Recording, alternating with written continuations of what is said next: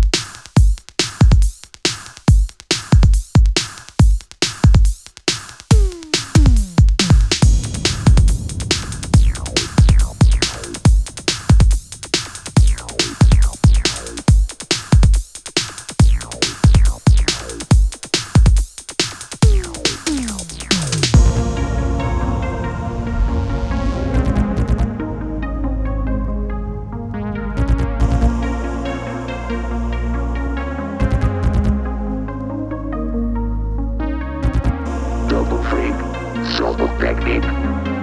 Ens vam conèixer un divendres a la nit. Sóc un fric, sóc un tècnic. Estàs despullada al costat del meu llit.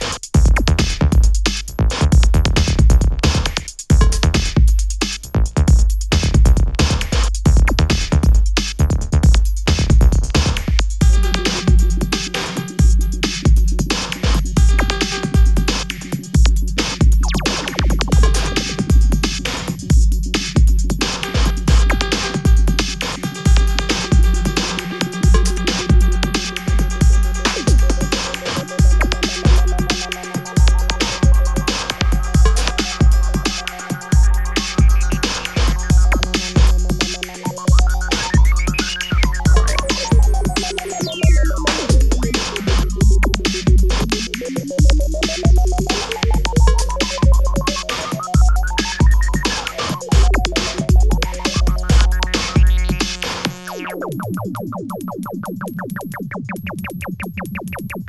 you.